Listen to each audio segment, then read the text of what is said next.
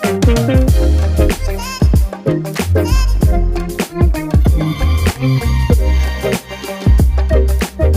to Under the Influence, the podcast where we help chiropractors improve their communication skills so they can help more people and help people more.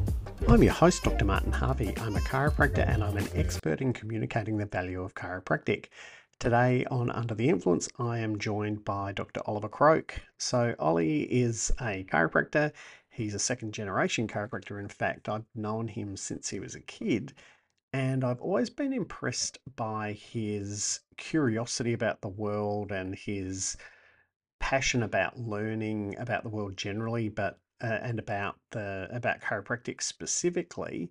And he's got a really good balance where some of us can end up having that curiosity and wanting to learn more, but it's almost stopping us from taking action. We sort of feel like if I'm learning, if I'm consuming more information about this thing, then that's positive and it sort of stops us from then taking the action we need to to be able to grow in our practice. Whereas Ollie has that curiosity and he also has a phenomenal work ethic. So, part of the reason that I wanted to have Ollie on today is that I've been super impressed with how quickly he's been able to grow his practice and grow both in a number of people he's helping, but also in terms of a solidity to that practice. So, he's building in that sort of long term way of building it with a strong emphasis on positive relationships with the people in his practice. So I think there's a lot in this discussion that you can learn from. So if you are a student or you're new in practice and you're looking for what should I be doing to be able to help more people and help them as quick as possible, and or if you're longer in practice and you're looking well what can i learn to increase the impact that i'm having in my practice and in my community there are lots of lessons in the discussion that we have.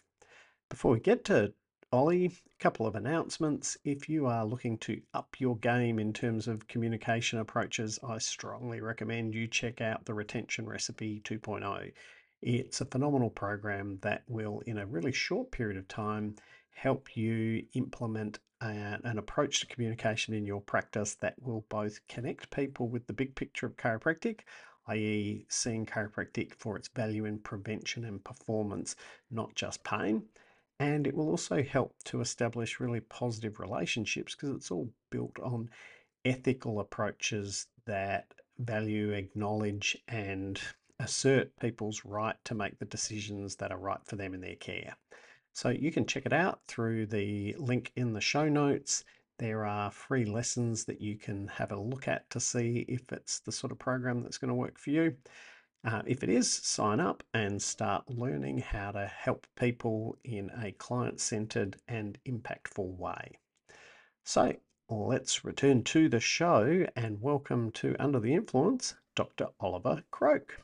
Hey, Ollie, welcome to Under the Influence. Thanks for making the time to get online. It is an absolute pleasure, Martin. Thank you very much for having me. My pleasure. So this is the end of a practice day for you.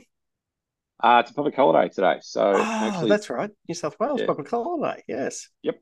Yeah. Today was just gym and a little bit of gardening. It was good. Okay. Well, you should be super fresh and. Uh, I'm, I'm, super keen to hear from you because you're always doing some interesting things. I'm, think I've known you since you were a kid, but um, I've really admired and enjoyed watching you kind of make your way in practice, make your way makes it sound more, less impressive than what you've done. Uh, sort of launch yourself into practice, and um, so uh, hoping that we can loop back and kind of learn some lessons on momentum in practice because that's something that I'm really impressed with how quickly you have got momentum, maintained momentum. But before we get to any of that, tough time of the day to be considering this. But what sort of coffee are you under the influence of these days?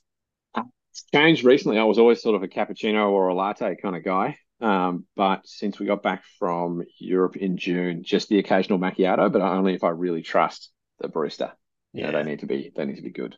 It's a high stakes game, the uh, macchiato, because if the basic shot there is not, you can. I think you can hide a multitude of sins with a lot of milk in a mm. cappuccino or a latte, but the less milk you have, the less forgiving it is of the quality of the beans and the quality of the technique in extracting the oils, etc.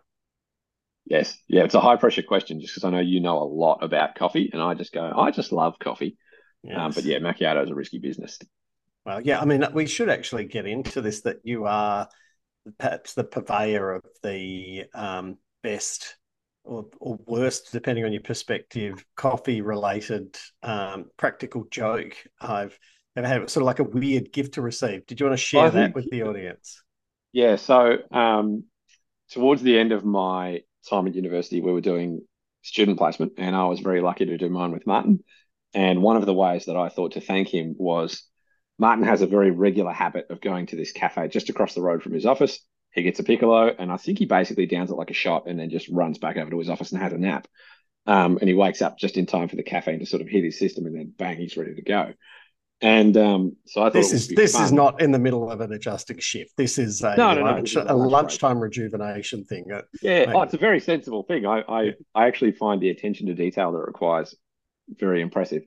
Um, but it was also not also an opportunity for a good bit of fun. So I went across the road with whatever the amount was and um, spoke to the staff at the cafe and I said, "You guys know Martin?" And they were like, "Yeah, the piccolo dude." And I was like, "That guy." Um, I was like, "Just you know, here's 20 or 30 bucks or whatever it was. I was like, just at random, anytime until this runs out. When he comes over to grab his piccolo, um, he he loves green tea. Like he just loves it with a passion. Can you just make a green tea in a piccolo thing and just give it to him just at random times and see how long it kind of takes him to notice. Um, and you can just prank him with that whenever you guys are feeling bored behind the counter there. Um, and so I would get a text message from Martin every couple of weeks where it'd just be like something along the lines of, you cheeky little bastard. Very, very disappointed was I remember as one text because it feels yeah. like an attack on my identity. Like it feels like every time I'm in the on the one hand, it was a very nice, thoughtful gift that you uh, you gave me, but it, at the same time, it was like, and you're making me stand in front of people in my community who now think that I might be a green tea consumer. So one of yeah. my favorite moments was when I was skiing, and you know how Siri reads your text messages. Yes. So I was skiing yes. with some headphones in, and it just goes, you know, text message from Martin Harvey, and it was like one of those. I'm very disappointed in you, although you're a terrible human being. Text messages as I was zooming down the mountain, and I actually fell over laughing. Um, which it may make you happy to know. Well, it does, yeah. Uh, yeah. If it, as long as it wasn't the time that you smashed up your shoulder, I'm happy. No, no, no. It was a separate, a separate year, but uh, yeah, that was that was not fun. Excellent. All right, so moving on from there, you are doing a bunch of things in a bunch of areas. So, sort of in the broadest possible way, what is the influence that you are trying to have? I think, in the broadest possible way, the influence I'm trying to have is to teach as many people as possible a the place and importance of a normally functioning upright mobile spine in their sort of broader general health. Um, yep and the opportunity that a, a, properly functioning spine kind of gives you to then have drastically different health outcomes from your neighbors because yep. um, and there'll be some overseas listeners who aren't probably aren't as familiar with Australian health health statistics as we are but long story short as Aussies get older um, they get drastically drastically sicker and I think that's a pattern that's fairly consistent across the whole western yeah. world yep. um, and that's probably because everybody's doing basically the same thing to look after their health as their neighbors are. And so if we can go, all right, hey, here's this this different paradigm where we start, you know, working sort of um, on making you as robust as possible, so that when you do encounter something in your life that stresses your system, you're more able to deal with it. Um, I think that's a very it's a very powerful model, and it and it sets people up for much happier long term outcomes. Yeah, absolutely. And so, practice wise, do you want to tell us where you're practicing and how long you've been there and perhaps give us the journey and uh, because I mean you've got a very successful practice and by at least my reckoning you haven't been in practice for a super long time. Did you want to just maybe tell us about that? Absolutely. So graduated in 2017 um, and moved up to a little town called Deniliquin, um, which is kind of just over the New South Wales Victoria border to the north. Yep. Um, I spent about 18 months there before the sort of aforementioned shoulder incident, um, which required quite a few months off work. Um, and as I was kind of healing up, my contract was coming to an end anyway. So just sort of did the, you know, thanks for the experience, not going to renew the contract, and then um, have moved to Bega, which is much further over towards the coast. um, a sort of dairy farming town again, just across the border in New South Wales. Um, and I've been there since February of 2020. Um, so coming up on sort of three and a half, four years now. Yeah. Okay. And it, from from what we've discussed, it's a you know highly successful practice. You're making a big impact in your community there.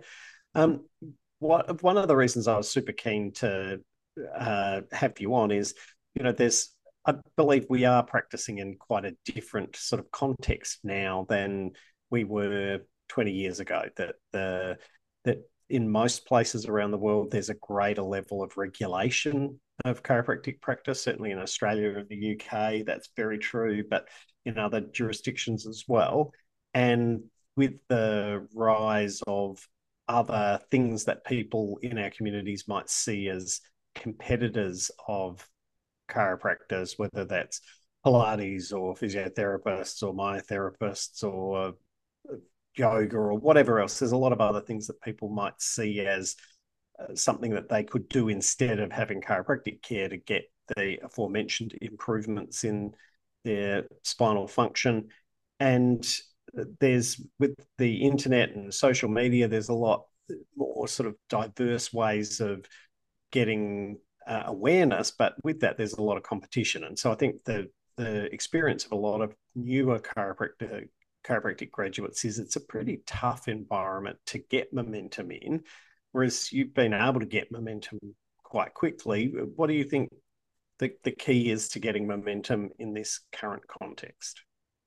I think the key there's a couple of different sort of circumstances in which you would do different things, but I think the number one thing that is always true, regardless of if it's a new practice or if you're taking over an associateship in, a, in an existing thing or you know whatever it is that you're doing, um, I think that leaning into relationships in the community that you're setting up in as quickly as possible um, is really really important. And so one of the things that we do that I'm really proud of is um, thank you cards, like handwritten yep. thank you cards um, for internal referrals, which might be a little bit old school. I'm not sure. Yep. Um, but, you know, we just, we actually just ran out this week and I think we ordered 500 of them the first time that we, that we yep. ordered those, which means that we've been sending out an average of kind of three to four of these things a week. Um, you know, which that's a number I'm quite happy with.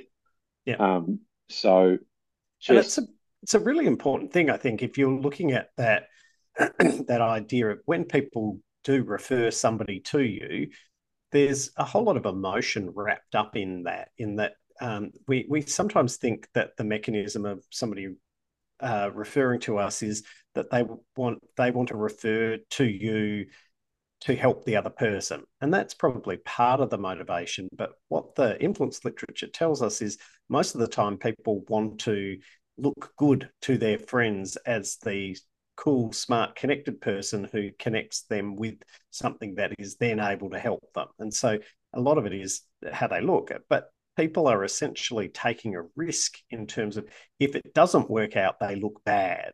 And I think that if we then, if our response to that is that we send them a text or an email or something else that is, or a pre printed card, even that clearly doesn't take that much investment of time or energy or or anything else, then that isn't necessarily something that they're going to feel particularly valued for. Whereas I think you taking that extra step and and zigging when other people are zagging, other people are going into just uh, using leveraging the technology that is efficient but not perhaps as effective in making people feel special. Whereas the card is the exact opposite of it. It takes more effort. You got to buy a stamp. You got to do all those things that just are the opposite of what a lot of the modern day experience is about.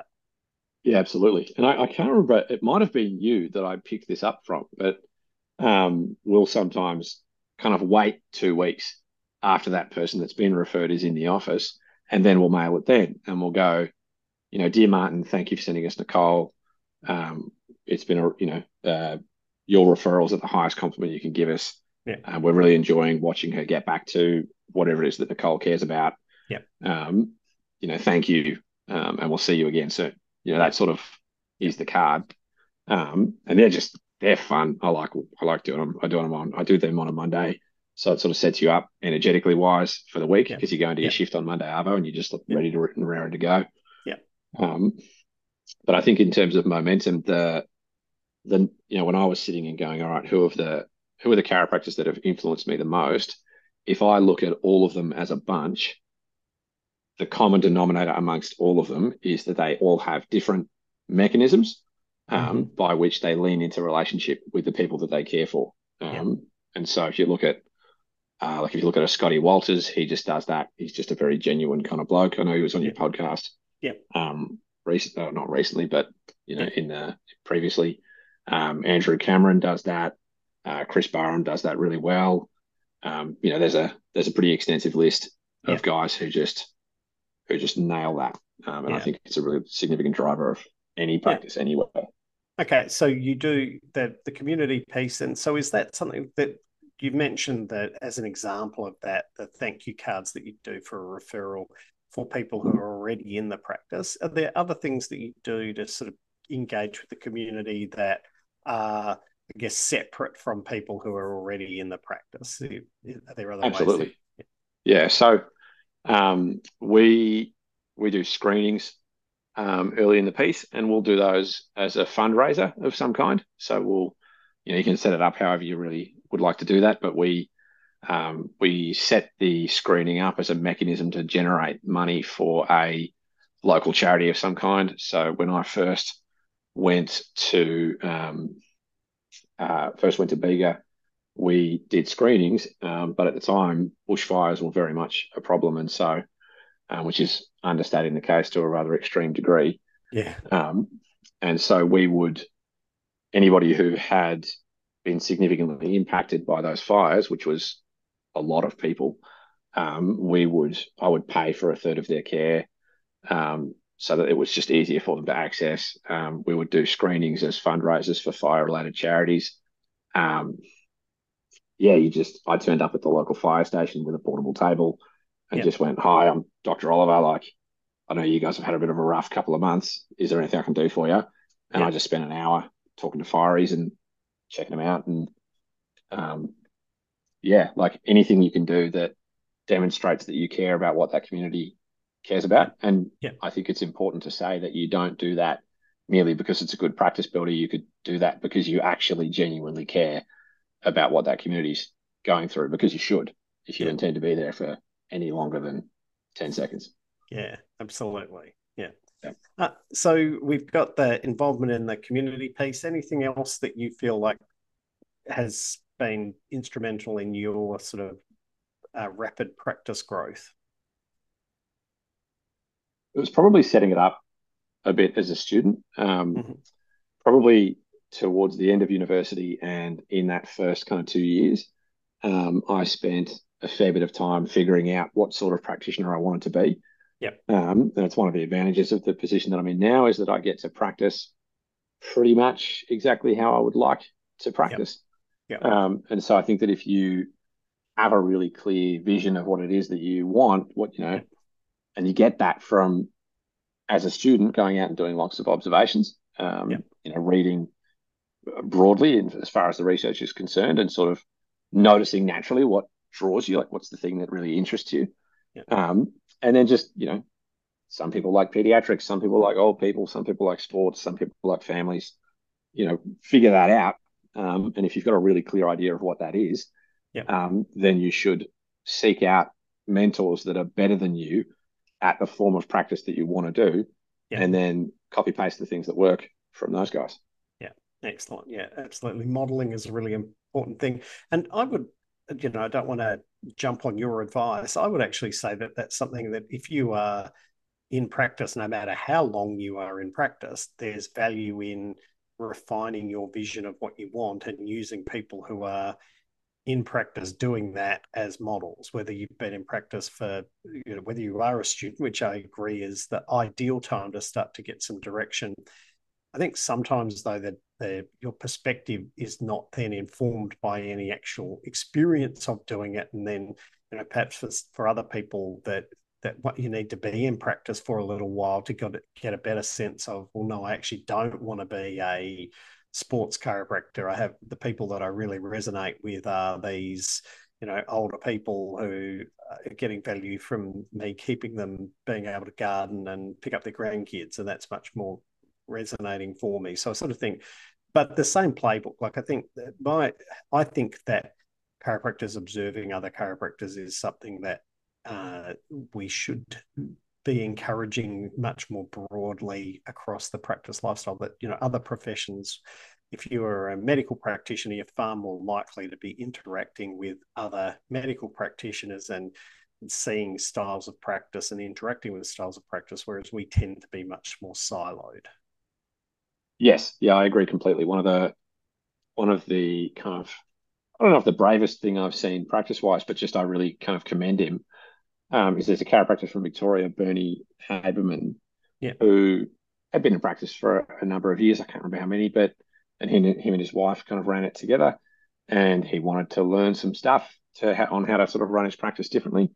And he just kind of his wife took on his volume, and he went off. Uh, I think it was like ten weeks or something. He was yeah. um, he was following Adam McKenzie around and just learning how to how to do things a little bit differently so that he could tweak his practice so it was more the way he wanted it to be.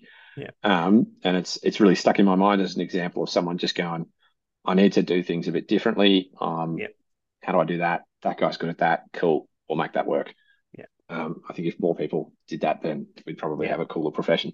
Yeah, no, Bernie's pretty impressive guy. He's had uh, you know a background as a, uh, an excellent football AFL footballer and a high level AFL coach, and then he was a massage therapist, and then he became a chiropractor. And so he's had, it's been successful in a bunch of different areas, and then not, but he's still not satisfied with that. Look, I'm at this level and I'm successful. It's like I, I have a higher level that I want to aspire to, and then has done the hard work of not just wishing for that or hoping that somebody gives him the, the playbook. He's essentially he and Vanessa are sort of committed to uh, well, whatever it takes, we will do what we need to do to get to that level. So yeah, very impressive. And uh, yes. uh, if people are new to the podcast, the other person that was mentioned there, Adam McKenzie, is also a previous podcast guest who is the guy who sort of heads up the Chiro Life practice group that um, Ollie's part of, and um,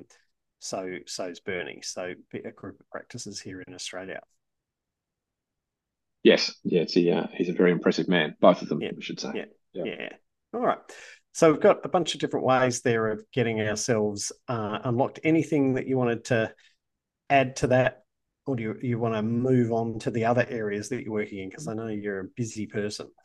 uh, in terms of practice momentum, I think, I think that's probably the big one. Really, is yeah. just making sure that you lean into caring what those people care about because if that's genuine it's really obvious yeah. um, and people will then gravitate fairly naturally to you um, as long as you're empathetic and certain um, and you're not mucking people around yeah. yeah and so now i know you're working on some other things and you've had uh, work on, on a bunch of different areas over your time involved in chiropractic i remember even as a student you were instrumental in getting the ACA to uh, have, if I'm remembering it correctly, was it a, uh, a scholarship for um, Indigenous students? Am I remembering that correctly? Yes, that's correct. So I was at one of the DGs and they, I can't remember which one, um, but somebody was talking about how, you know, chiropractic's utilization rate sort of flicks around that sort of five to 10% rough number, um, and sort of wondering about how to how to increase that, um, and was just doing some general reading. And there's a lady at RMIT. I can't remember her name, so I want to I want to attempt Auntie Kerry Doyle actually, and yeah, she's yeah. a professor of, of something nursing related, um, and she did some research where they went into uh, Maori communities over in New Zealand and taught Maori kids how to like spot congestive heart failure and stuff, like fairly basic, yeah. you know, signs that your ticker's not doing su- super well, um, and had them go home and check their parents. And part of their rationale for that was that um, uh, they noticed basically that that Maori communities weren't engaging sort of at the same level as what you might, I suppose, white communities are with that sort of Western healthcare model, and they wanted to improve that because some of their health outcomes were worse. And um, so she spoke a bit about how typically people like to see doctors that sort of look like them and sound like them, and the less yeah. cultural barriers there are, the more likely you are to go see that person. That's a good thing, um, or it's a natural thing. And so I was looking for what are the populations that really need chiropractic and how do we get more of whatever that population is into the profession so that that population can benefit from our services and also that's going to diversify the profession and that's that's probably a good thing too um, yeah. and aboriginal communities basically get absolutely slammed by um, manual labor work um, diabetes and suicide um, and i think that chiropractors are very very well placed to screen for and help care for all three of those things um, if you're doing your job correctly.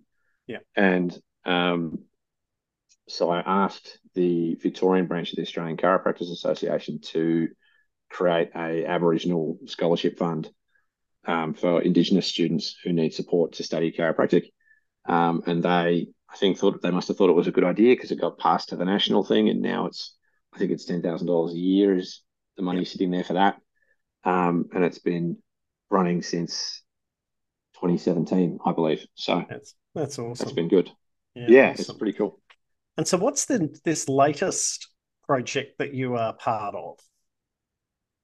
So, I got asked recently to sit on the ARPAN committee, which advises the ACA board. So, ARPAN is the Aboriginal and Torres Strait Islander Rural and Remote Practitioner Network. So, we'll stick yep. with ARPAN because it's less of a mouthful. um, and um, one of the things that uh, Dr. Lyndon Amorin-Woods was talking about um, in the sort of first meeting that I had with them was so that Lyndon, just for background for people, is a chiropractor and also I think has he got a Masters of Public Health? Um, I know he's a, he's an academic. At, uh, he's got a postgraduate qualifications and is uh, undertakes research and teaching duties at Murdoch University in WA phenomenal chiropractor and essentially has uh, you know, given given up a substantial amount of his practice to go back and do the hard yards of doing really high quality research, um, looking at the potential impact that chiropractic can have. So, super interesting guy and uh, super smart guy. Um, but yeah, sorry, back to you. That's all right. So, um, Lyndon was basically saying that Murdoch had found that if their students did a rural placement, the likelihood that they went on to take a rural job went up by about 20%. Yeah. And one of the things that I'm incredibly passionate about, especially over the last couple of years, um, is rural healthcare. Um, yeah. I think that rural people are underserviced in many, many ways. And the more we can do to alleviate that problem, the better. Um, and so basically, the idea that I had was we should set up a um, a register of chiropractors in rural communities that are willing and fit the criteria um, to take students for placement, um, so that the Australian universities who do external placements or external observations have this kind of pre-existing database of guys who are there that they can send students out to learn from. It will diversify the educational experience for those students, um, and my hope is that it will um, it will turn into a sort of gradual uptick over time in yeah. Students heading out into rural communities because they really need them. So, yeah. what we'll be doing is um, uh, creating a database basically um, of Australian Chiro Association members in those areas. Um, we'll get them to sort of self sort out because different universities have different criteria around what they think of as an acceptable practitioner. Yeah. Um, they made for some quite interesting reading. Um, but yeah, it, was, it got really weird. Anyway, yeah. Um, you might want to edit this next sentence out, but like RMIT explicitly excludes SOT practices. Oh, really? Yeah. I, I didn't, I, I signed up for it. I didn't read that part of it. I can send you the, um, maybe don't edit this out because people should probably know that. Like, yeah. Um, but RMIT in there, they have this kind of, I think it's like an e-will handbook is, is yeah. what it's called. It's basically yep. like a how to do external placement. And um, I was looking through it, and I was they were like, "Yeah, you can't go to technique specific chiropractors." Wow. You know, and then in bracket, it's got, for example, SOT. And I was yeah. like, I was like, that's bizarre. You just have to do this kind of random mishmash of techniques. Otherwise, RMIT is like, nah. But like, wow. I don't know what goes through these people's heads, but anyway. Um, yeah, yeah, wow. that was Yeah, that is. There, there. I'm currently. I currently have a uh, placement student with with us, and have another one coming in for sort of the second phase of it. So I've been through the process, and yes, as you imagine with RMIT, it doesn't get less bureaucratic. There are no. bizarre forms. Anyway, that's probably a whinge for another day. And it's um, certainly, yeah, whinge for another day and separate to the point. Um, basically, what the ACA is probably going to do, and this is a project that's in the works, um, is we'll establish the database. That way, when it's time for different universities to send students out, um, we'll be able to get an ACA rep in to go, all right, guys, here's the benefits of going into a rural placement environment. Um, here's a, a, list of chiropractors willing to take you, um, subdivided out by if they're looking for associates actively or not. Um, and what we're hoping basically is that that fosters relationships between students and rural chiropractors so that yeah. Kind of everyone wins in that circumstance. So, probably a really interesting segue would be what are what's the upside of practicing in a rural environment? Because I've seen it be a phenomenal experience for either you know an ongoing lifestyle for some people or other people a great way to to get experience in a really interesting environment what would you say is why should i leave the you know the familiarity of the big city to go and practice in country town or a coastal town or whatever that's a big question. Um, there was an RMIT student who called me about that about a week or two ago, and I think we mm-hmm. ended up talking for about an hour and a half. So I can really get going on the topic of why rural practice is maybe, best. Maybe give us your top three. I'll keep you the yeah. I'll keep yeah. it short and simple. Um, firstly, you will see much weirder stuff than you mm. will in the cities, and that might not sound like a you know a sort of hugely alluring point, but you know if you're in I don't know, name an inner city suburb, you're not likely to see the really super acute freaky stuff where you actually need to know the things they teach you at uni around like how to look for kind of scary red flags. Um, yeah. Whereas if you're in a rural environment, um, I had a lady turn up uh, three weeks ago now who had been helping her husband move boxes. Um, they were just checking house. She wasn't lifting boxes; she was just emptying them. Um, and she'd been a long term IBS sufferer. And so it was diarrhea every morning, helped her husband move some boxes, back started going a bit nasty, constipated, hadn't had a poo without laxatives for the last, I think, three weeks or something when I saw her. Um, and if you're in a rural environment, there's often a GP shortage. And so it becomes a question of, all right, you need you need hospital assessment like now. And then you just, you know, you have to kind of leap into action to make that happen so that she gets the appropriate care. Um, and it's there's a slightly sort of gratifying edge to the experience of making sure that woman gets the care that she needs, even if it's not in my office. Yeah. Um, and so I think that rural practice forces you to become a much more rounded and able practitioner in a lot yeah. of ways. Yeah. Um, I think that rural communities are wonderful places to practice because if your reputation is good, it will serve you rapidly. Um, yeah. We spoke earlier about momentum. If you're good and you're in a rural community, people will hear about it pretty quickly. Um, yeah. And your internal referrals tend to go up, and people are coming in the door, um, and that's you know that's good for all the obvious reasons. Um, yeah. And I just love walking down the street, and I don't know, you're wandering sort of 800 meters to go get coffee because, contrary to any popular belief, they do have good coffee in rural communities. It's okay. Yeah. Um, but, you know, you see four or five people along the way that you look after. Like we had dinner at a lady's house that I've been caring for for a number of years. Um, when was that? Last night? Um, no, yeah. sorry. Yeah, Saturday night. We went out to their house and um, and just made wood fired pizzas and chatted until 10.30. And it's, yeah.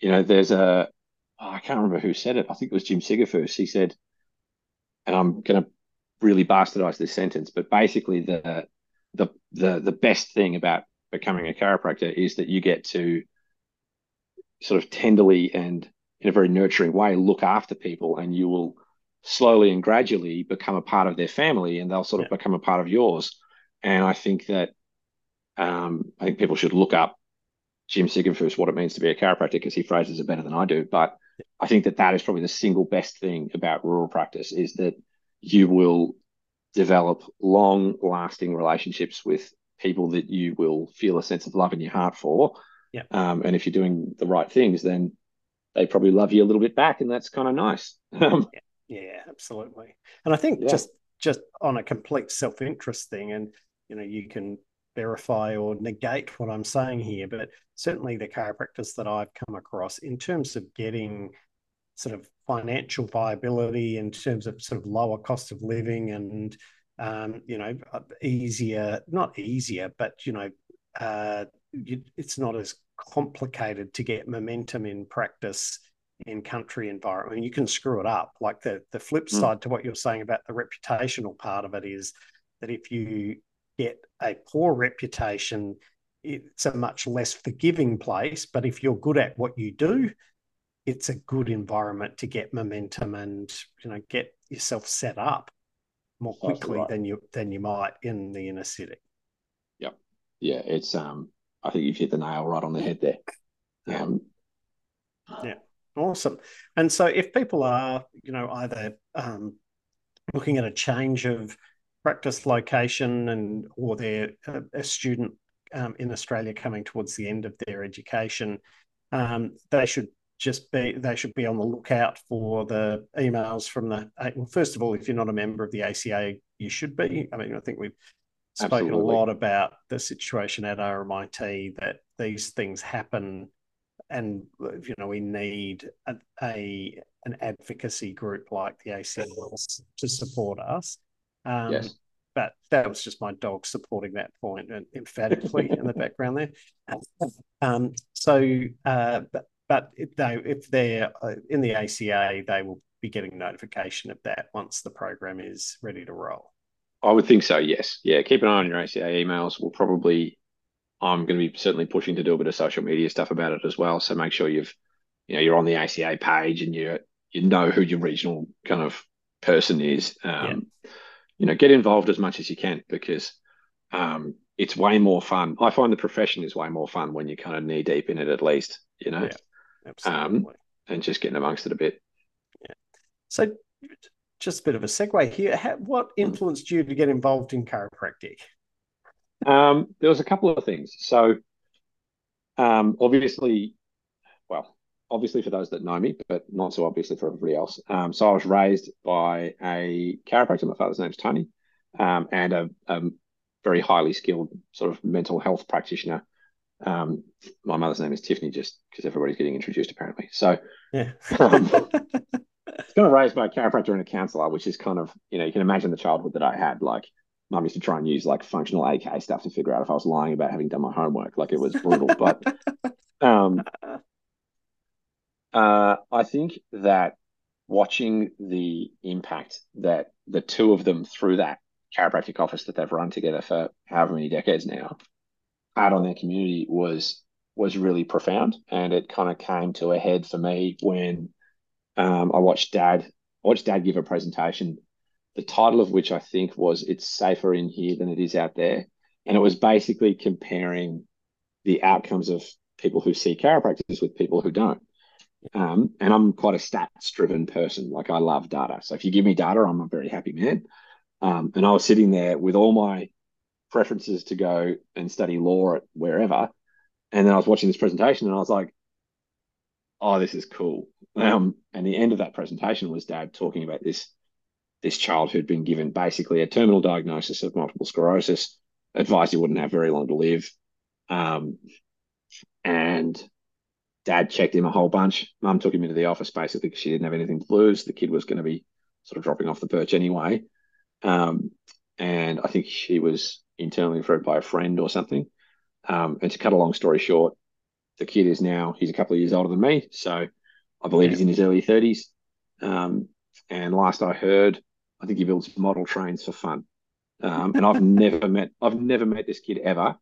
Um, but here's the reason I'm a chiropractor because I think that if you take on a difficult profession of some kind and you do the hard yards to get, you know, competent to a sufficient level, that if you then go on to have an experience like that where you get to change the course of a life and a family forever um, in such a profoundly positive way, then you can die happy knowing that you've that you've lived well enough. You know, you've you've done your job. Contributed. Um, yeah. Exactly. Yeah. Yeah. So probably that was like the sort of that was the pivotal experience for yeah. me where I was like, yeah. that's what I'm doing. No, I remember that presentation. It was, yeah, it's amazing things that we talk about, but presented in a in a way that was incredibly compelling. That combination of sort of logic and emotion. It's a mm. very compelling message. Was, yeah. Yes. Yeah, absolutely. So, yeah, so over, over the journey, what what or who would you say have been your biggest chiropractic influences? Um, well, not to toot your your horn on your own kind of podcast, mate, but certainly you. Um, you know, I did all of my clinical placement with Martin. Um, so it was what twelve weeks, I think it was. Yeah. yeah. And um, he's one of the smoothest operators that I have seen, even after having seen a lot of other chiropractors who work. Martin is a a master of doing relatively. It's it's it sounds kind of it minimizes the skill to say he's a master of doing the basics well because yeah. he can do the complex stuff as well, but his day-to-day office running is it looks very simple but everything is very very well thought out everything's measured you know the i's are dotted and the t's are crossed it is it is it is truly impressive to watch. Um, and oh, so i no it's a pleasure. Um, and um, yeah i find myself probably once or twice a week at least going i wonder what martin would do with that. Maybe this cool i'll do that. And that's a you know that's that's stayed a very um, a very sort of that was a very profound experience for me watching the way that you worked there. I was like, that is just mm, that's impressive. Um, so yeah, that'd be you. um, Thank. Uh, dad, obviously, um, and I've kind of spoken a bit about that, but um, you know, mum and dad have kind of zeroed in on how to run a really good adjustment session in ways that I think are really cool. So they have a um, a couple of criteria that they'll sort of judge an, an adjustment session on. So when they're training their chiropractors, they they grade them on yeah.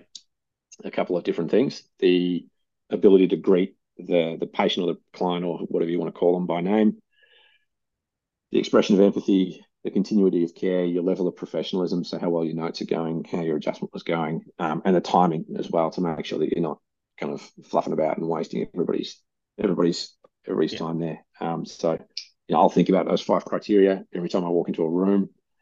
Um, Andrew Cameron deserves absolutely a massive mention. Um, I yeah. I don't know that many people would have heard of Camo because he yeah. he's very rarely on social media. You probably won't see him on a stage anywhere. Uh, but Camo runs an he has actually he has broken his silence to be a previous guest of Under the Influence. If yeah, if you look up oh, the he's he's, he's not a yep. well. I love the uh, the title of it says so much about Camo. It's he's not an asshole. He's a contrarian. Um, so it's yeah. yeah sorry, yeah. Mate, go on. He's he's not on social media much. He's he's not on social media and much, but um, congratulations on drawing him out of his um, out of his solitude. But Camo's another one where you just go like I remember walking in. I used to do observations with Camo a lot, and I walked into his mm. practice once on a Wednesday morning at I don't know seven or eight o'clock in the morning, and there was this old couple sitting there who just looked like they were dressed for a wedding. Like they were, yeah. You know, he's in a three piece suit, she's sitting there in a dress. Um, and I just walked past them, and I was, you know, I was there to see Camo, so I just kind of looked at them like, oh, yeah, whatever, cool, and you know, off I went. And um, and then I think when I saw Camo, I was like, oh, they're dressed pretty fancy. Are they going somewhere after this? He goes, no, they'll get on the bus and they'll go home again. And it turns out that they live like several hours, like several, you know, very, very far away. I can't remember. It wasn't several hours, but it was ages away. They're there early on a Wednesday morning. And it turns out that old mate, the husband, has got Parkinson's disease, which means that the wife has got them both up. She doesn't drive. So she's got them both up, shaved him, dressed the Parkinson's patient, right? And then packed them both onto a bus in time to come out and see Camo. And, you know, Camo's not skimpy with his time, but he's also not one of those dudes doing 45 minute appointments. And so. These people saw sufficient value in what he was doing to then act in that way. And I just remember thinking, mate, this dude is killing it. Like, whatever he's doing, that's what you should be doing as much as possible all the time. Um, so, yeah, he's also on the contrarian topic. He gave me one of the most sort of profound butt kickings of, you know, do your job better that I ever needed. He had a, um, or that I've ever had. He had a CA come in, told me to check her reflexes, and I can't remember what year I was in, but I was far enough through that I should have known how to do that really well, and I just fumbled through it and didn't do a very good job. And then he gave the CA the reflex hammer and had her do it on me, and it was way better. And he was like, he was like, "Thank you, Sue, or whatever your name was," and he gives yeah. me the he gives me the reflex hammer, and he goes, he goes, "That was bloody terrible." He goes, "You should sit down, figure out on a calculator how many days it is before you're a chiropractor, and then go home and practice." And so I did nothing but reflexes for the next week, and now I check them on every single patient every single time. Um, yeah. so camo, big one. Um, Scotty Walters deserves a shout out as well for being just another one of those guys who leans into relationships in a really sensible way. I know he's been on the yeah. podcast recently. People should listen to that. Um, yeah, those are probably those are probably my big ones. I reckon. Yeah, but I could I could go for another hour and a half. There's a lot of yeah, cool chiropractors around. definitely, absolutely. And so, outside of that, other life influences that you think have been uh, impactful on how you how you go about things. Um, other life influences. So, uh, probably Monty, um, my little brother. So, um, most people listening to this probably don't know, but he uh, passed away by suicide a couple of years ago now, and um, he was of the three siblings. He was, I definitely think, he was the best of us. Um, he was just a really, a profoundly lovely young man. Yeah. Um, and so he, I'm probably a lot more kind of empathetic. I've got that.